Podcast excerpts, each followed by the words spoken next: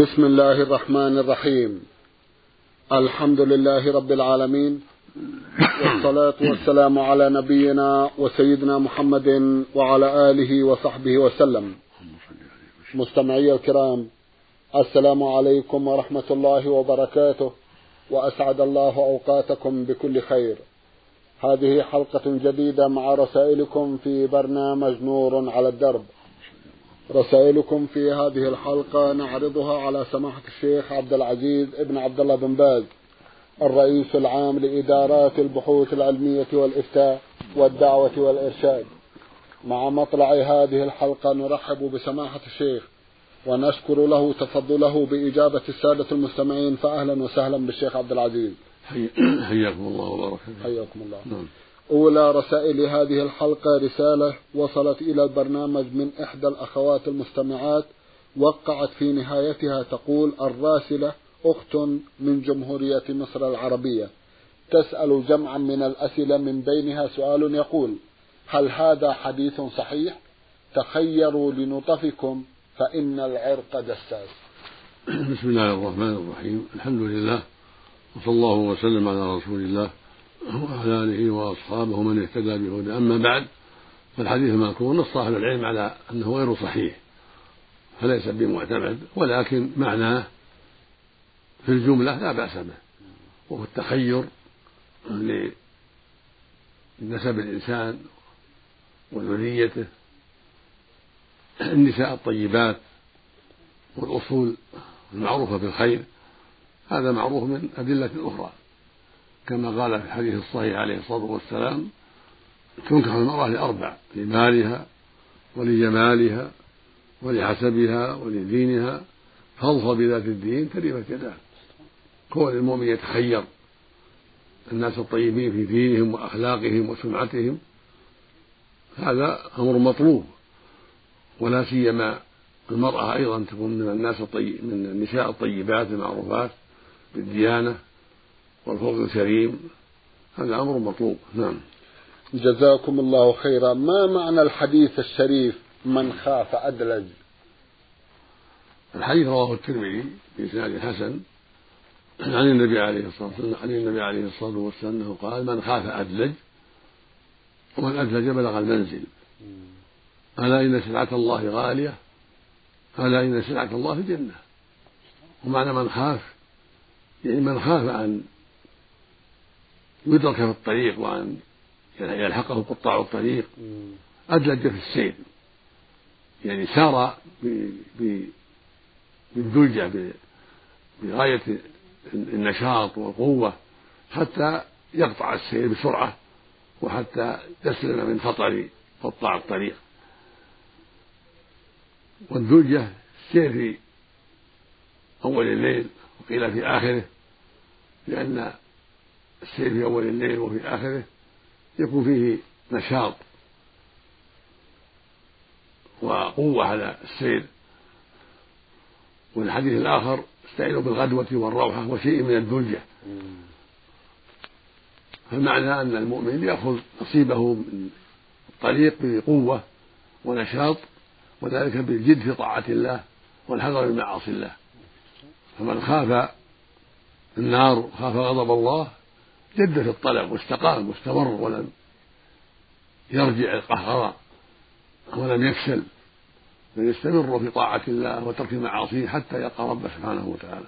كما أن الخائف في السفر يدلج السير يعني يجتهد في ليله ونهاره يمشي بالليل والنهار في الأوقات المناسبة حتى يقطع السير وحتى يبتعد عن شر قطاع الطريق. ثم قال ومن أدلج بلغ المنزل يعني من سار بالجد وصبر ونشاط وصبر على تعب السير بلغ المنزل بإذن الله في وقت أسرع من ممن تساهل وتباطأ.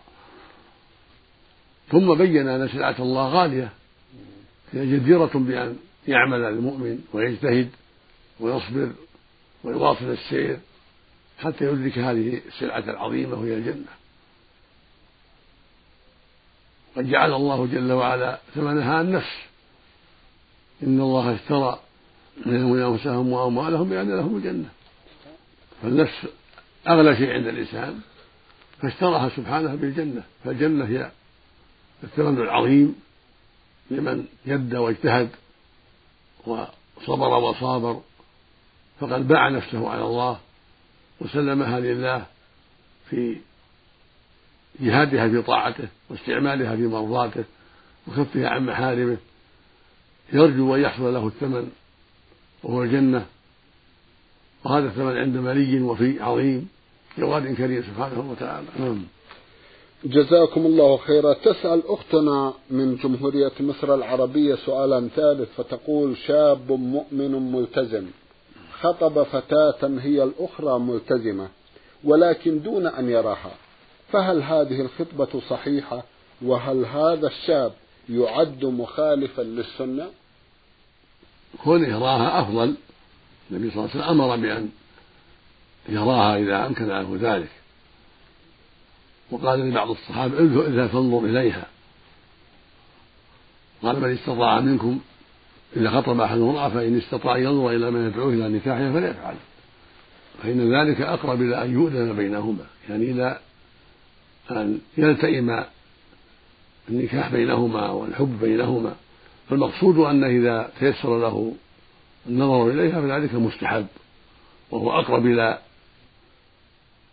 الاجتماع والوئام وحصول المودة. ولهذا قال عليه الصلاة والسلام إذا خطب أحد امرأة فإن استطاع أن ينظر منها إلى ما يدعوه إلى نكاحها فليفعل. فإن ذلك أقرب إلى أن يؤذن بينهما أو كما قال عليه الصلاة والسلام. فأنت يا عبد الله يشرع لك أن تنظر إلى إلى خطيبتك حين تيسر ذلك برضا أهلها أو بطريقة أخرى وإن لم يرضوا إذا كان ذلك على وجه ليس فيه خلوة ولا تعاطي ما حرم الله بأن يجلس لها في محل عند الجيران أو غيرهم حتى يراها على وجه يمكنه من الرغبة فيها أو عدم ذلك. قال جابر إنه خطب امرأة فجعل يتخبأ لها بين النخل حتى رأى منها ما دعاه إلى نكاحها. أو كما قال رضي الله عنه المقصود أن رؤيته لها أمر مطلوب. وإذا تيسر باختيارها واختيار أهلها كان أكمل كان أكمل من دون خلوة. يزورهم ويرونه إياها بحضور أمها أو أبيها أو عمها أو نحو ذلك حتى لا تكون خلوة. وإن نظر إليها من جهة أخرى ليس فيها علمهم فلا بأس بذلك. إذا كان على وجه ليس فيه محذور شرعا نعم. جزاكم الله خيرا. نعم. امرأة عقد عليها رجل ولم يدخل بها ثم مات الرجل. هل على هذه المرأة عدة؟ وهل لها ميراث؟ نعم إذا عقد عليها فعليها العدة إذا مات ولها الميراث. وثبت ذلك عن النبي صلى الله عليه وسلم من حديث العقل بن يسار وقد قضى في ذلك ابن مسعود فلما بلغه أن قضيته وافقت قضاء النبي صلى الله عليه وسلم فرح بذلك. فإذا رجع فإذا عقد الرجل على امرأة ثم مات فإنها ترثه وتعتد عليه أربعة أشهر وعشرة وتحاد عليه. وهذا بخلاف الطلاق. أما إذا طلقها قبل أن يدخل بها وقبل أن يخلو بها فإن لا عدة عليها. كما قال الله سبحانه يا أيها الذين آمنوا إذا نكحتم المؤمنات ثم طلقتموهن فما لكم عليهن من عدة تعتدونها. فالمطلقة قبل الدخول والخلوة ليس عليها عدة. ولكن إذا مات عنها بعد العقد فإن عليها العدة. وهذا من المواضع التي خالف فيها الموت الطلاق. ففي هذا ترث وتعتد وتحاد وإن كان لم يدخل بها ولم يخلو بها. وأما في الطلاق فإنها لا تعتد لا تعتد منه ولا أن تزوج متى شاءت من حين الطلاق. نعم. جزاكم الله خيرا. هل يجوز كشف وجه المرأة أمام غلام في سن العاشرة؟ لا يجب الحجاب إلا إذا بلغ الرجل قبل البلوغ ولهذا قال تعالى وإذا بلغ الأطفال الحلم فليستأذنوا فدل على أنهم لا يحتجب عنهم إلا بعد البلوغ. وقبل ذلك لا يجب الاستئذان دائما لأنهم لا يحتجب عنهم حتى يبلغ الحلم. طب العشر في الغالب ليس من من يحترم في الغالب وقد يحترم إذا كمل العشر ولكن الغالب أنه صغير فإذا احتجبت عنه احتياطا لأنه مراهق هذا حسن. فلا يلزمها إلا إذا علم أنه كمل خمسة عشر سنة أو احتلم بإنزال المني. عن شهوة أو بالإنبات الشعر بإنبات الشعر الذي حول الفرج الشعر الخشن. قال جل وعلا في غير البالغين يا أيها يا أيها الذين آمنوا ليستأذنكم الذين ملكت أيمانكم والذين لم يبلغوا منكم ثلاث مرات من قبل صلاة الفجر وحين تضعون ثيابكم من الظهيرة ومن بعد صلاة العشاء ثلاث عورات لكم ليس ليس لكم ليس عليكم جناح بعدهن طوافون لكن بعضهم على بعض. فالمقصود أنهم إذا كانوا دون البلوغ فالاستئذان يكون في هذه الأوقات الثلاثة. قبل صلاة الفجر وحين الظهيرة وبعد صلاة العشاء للايه الكريمة. وهكذا المملوك يستأذن في هذه الأوقات الثلاثة. بخلاف من بلغ الحلم غير المماليك فإنه يستأذن في جميع الأوقات. لقوله تعالى وإذا بلغ الأطفال منكم الحلم فليستأذنوا كما استأذن من قبلهم. يعني حتى يتسنى للمرأة الحجاب عنهم تحرز من نظرهم إليها. وإذا كان مراهقا فالتحجب من باب الاحتياط لأن قد يكون بلغ وهي لا تعلم. والرسول صلى الله عليه وسلم يقول دع ما يريبك إلى ما لا يريبك. اللهم صل وسلم. دع ما يريبك إلى ما لا يريبك. فإذا احتجبت المرأة عن المراهق في الغطاء كان ذلك أحوط لها وأولى ولكنه لا يجب حتى يبلغ الحلم نعم. جزاكم الله خيرا. المستمع عين مين بعث برسالة يقول فيها اشتريت بمبلغ من المال شهادات استثمار. وبعد فترة علمت أن الشهادة كسبت مبلغا من المال. فهذا فهل هذا المبلغ حلال أم أنه ربا؟ أرجو معرفة ذلك. جزاكم الله خيرا. يقول اشتريت بمبلغ من المال شهادات استثمار وبعد فترة علمت أن الشهادة كسبت مبلغا من المال. فهذا فهل هذا المبلغ حلال أم أنه ربا؟ لم يتضح لي وجه السؤال. لم يتضح لي وجه السؤال. ولعل السائل يكتب كتابة أوضح. حتى يأتيه بجواب مخطوطا أو يسأل مشافهة حتى يستفصل عن مقصده. تعيد بعد لعله تعيد نعم. يقول اشتريت بمبلغ من المال شهادات استثمار. وبعد فترة علمت أن الشهادة كسبت مبلغا من المال. فهل هذا المبلغ حلال أم أنه ربا؟ لا أدري لأني لم أتصور المقصود من هذا السؤال. نعم. سؤال آخر قريب من السؤال السابق يقول هل لي أن أشتري أسهما بأسماء أولادي وزوجتي وأمي ثم أطلب تحويلها باسمي فيما بعد؟ ليس له ذلك لأن هذا كذب. ليس له ذلك وإنما يشترك باسمه هو. ومن أحب أن يشترك من أولاده باسمهم ولأنفسهم فلا بأس. رسالة من تبوك بعث بها مستمع من هناك يقول المرسل ألف حاشين يقول هل عيال الأخ محرم لزوجة عمهم؟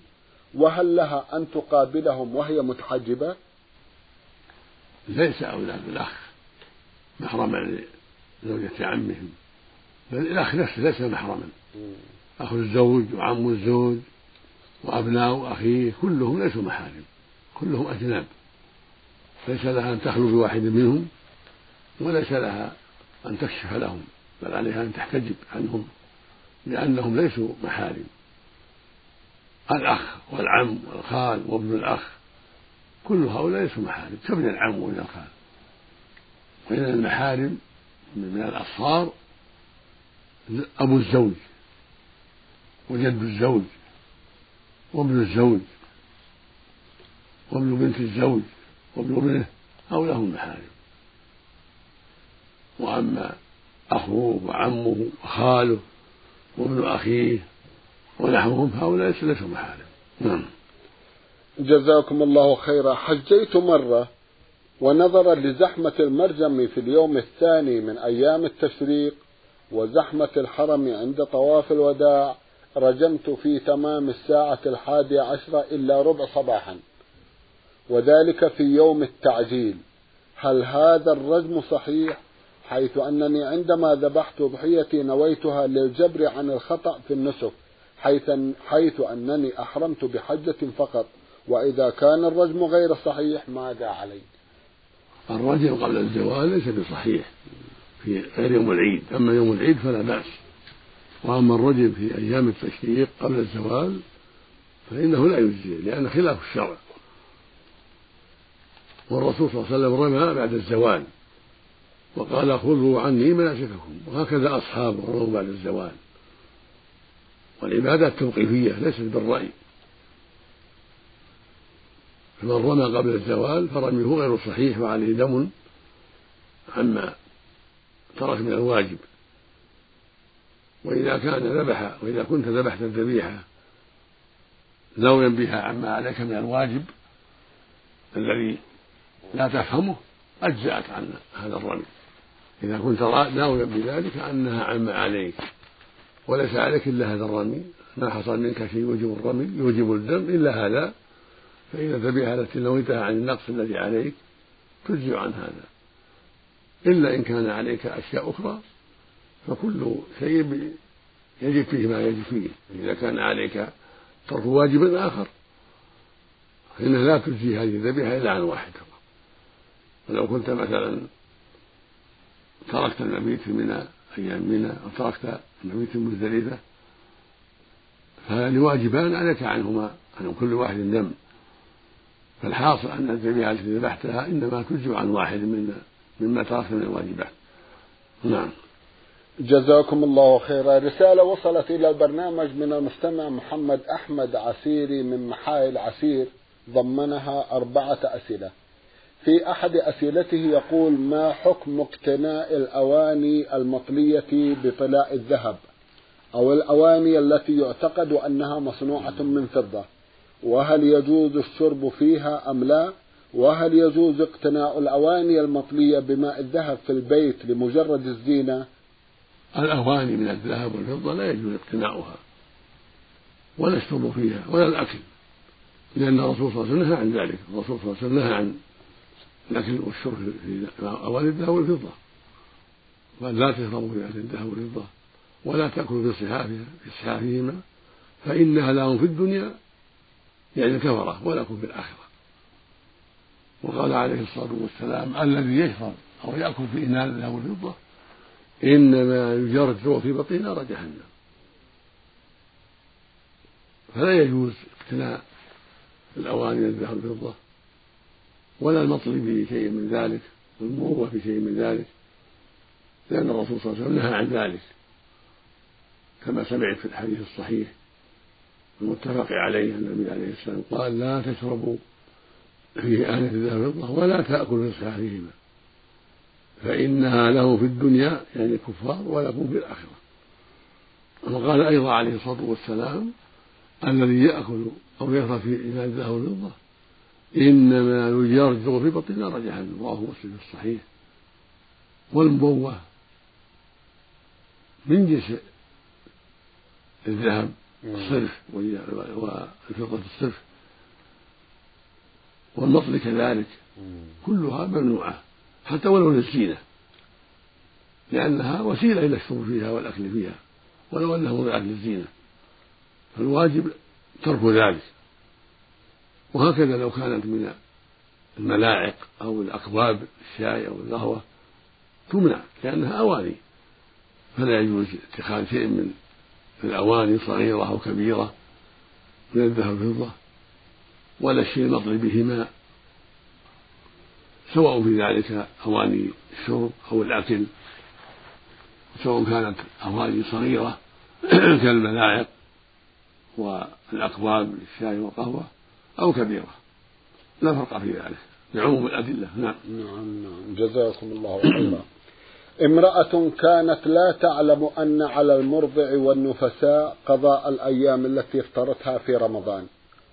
وقال لها بعض الناس إن عليها أن تطعم عن كل يوم افطرته مسكينا وقد فعلت ذلك فهل يكفي هذا الإطعام أم لا بد من قضاء الأيام التي افطرتها وهل إطعامها الذي أطعمته يكفي أم تطعم مرة أخرى علما بأن هذا الإطعام مرت عليه سنوات كثيرة؟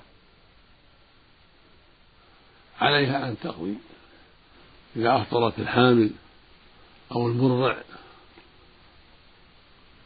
وهكذا المريضة فإنها تقضي بعد ذلك تقضي المريضة إذا شفيت تقضي الحامل إذا وضعت واستطاعت القضاء بعد ذلك تقضي المرضع كذلك كلهن يقضين.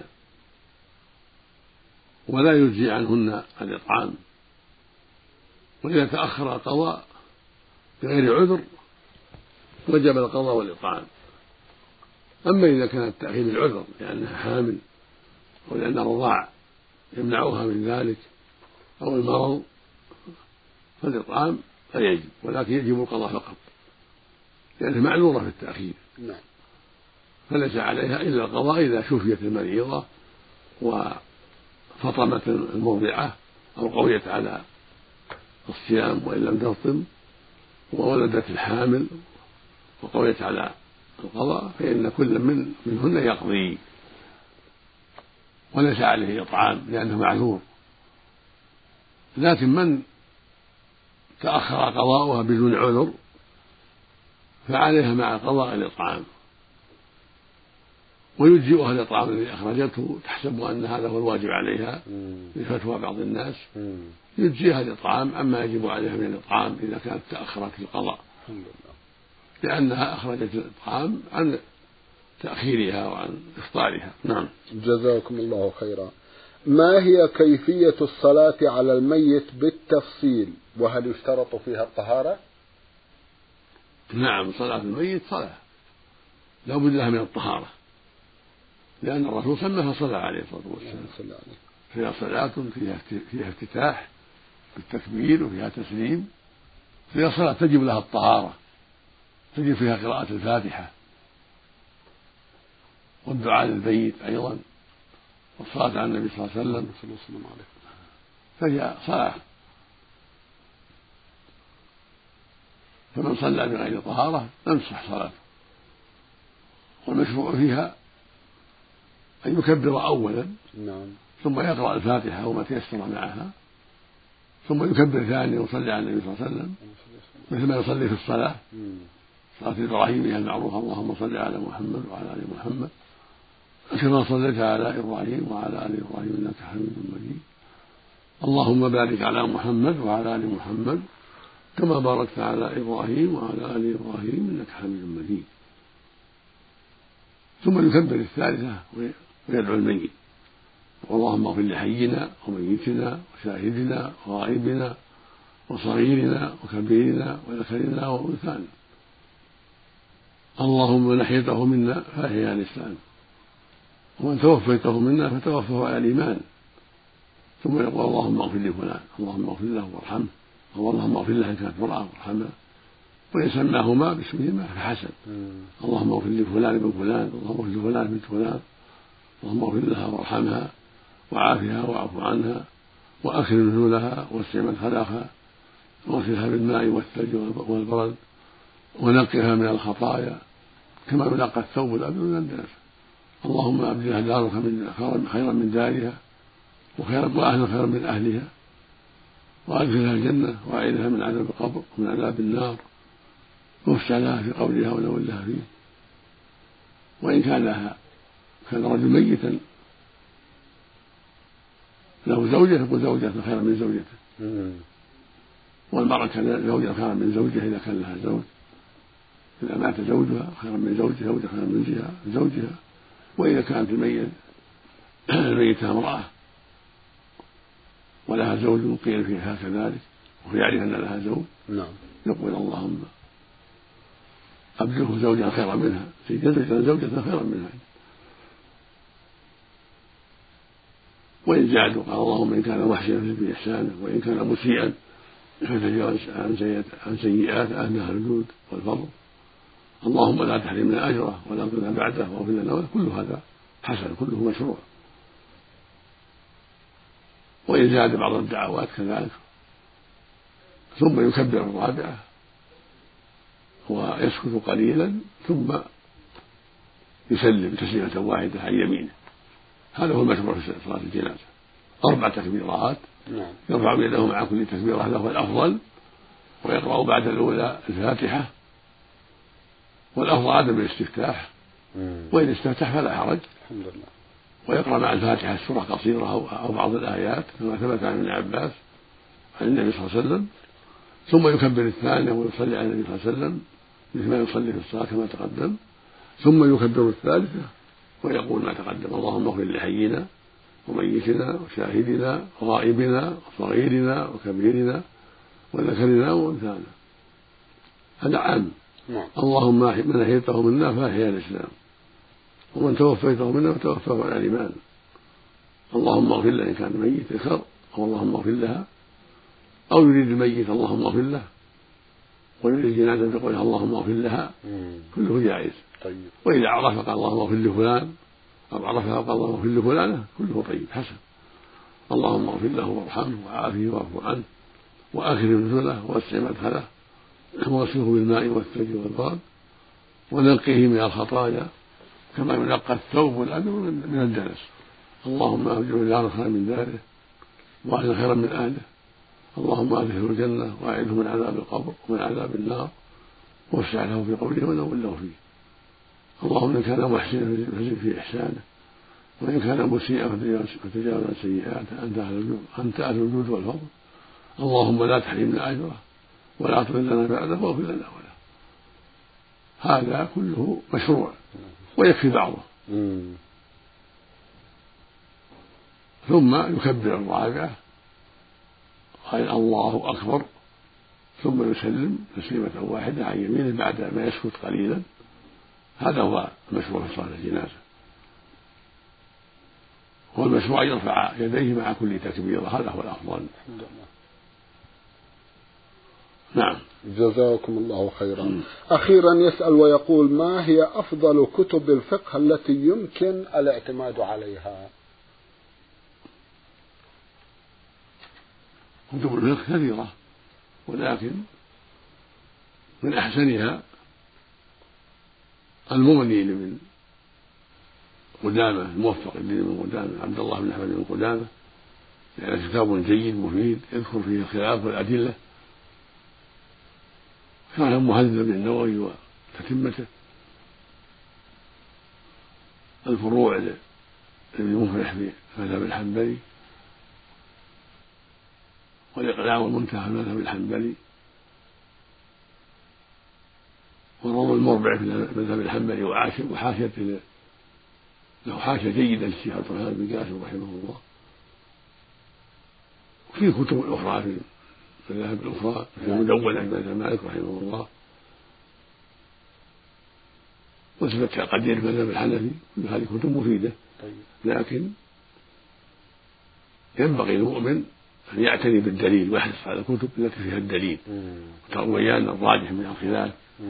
وإذا كان طالب علم لا يستطيع أن يفهم هذه الأمور يسأل أهل العلم عما أشكل عليه. نعم. ويحفظ الكتب المختصرة مثل عمدة الحديث الحديث مثل بلوغ المرام حتى يستعين بذلك على معرفة الدليل. نعم. ومثل الزاد الحنابلة. أو مثل الدليل أو العمدة أو العمدة الموفق في الفقه. نعم. أو ما أشبه من الكتب المختصرة في الكتب الأخرى في المذاهب الأخرى حتى يستعين بها على معرفة المسائل الفقهية ومراجعة أدلتها. نعم. جزاكم الله خيرا. سماحة الشيخ في الختام أتوجه لكم بالشكر الجزيل بعد شكر الله سبحانه وتعالى على تفضلكم بإجابة السادة المستمعين. وآمل أن يتجدد اللقاء وأنتم على خير. نرجو ذلك مستمعي الكرام كان لقاؤنا في هذه الحلقة مع سماحة الشيخ عبد العزيز بن عبد الله بن باز الرئيس العام لإدارات البحوث العلمية والإفتاء والدعوة والإرشاد. شكرا لمتابعتكم وإلى الملتقى وسلام الله عليكم ورحمته وبركاته.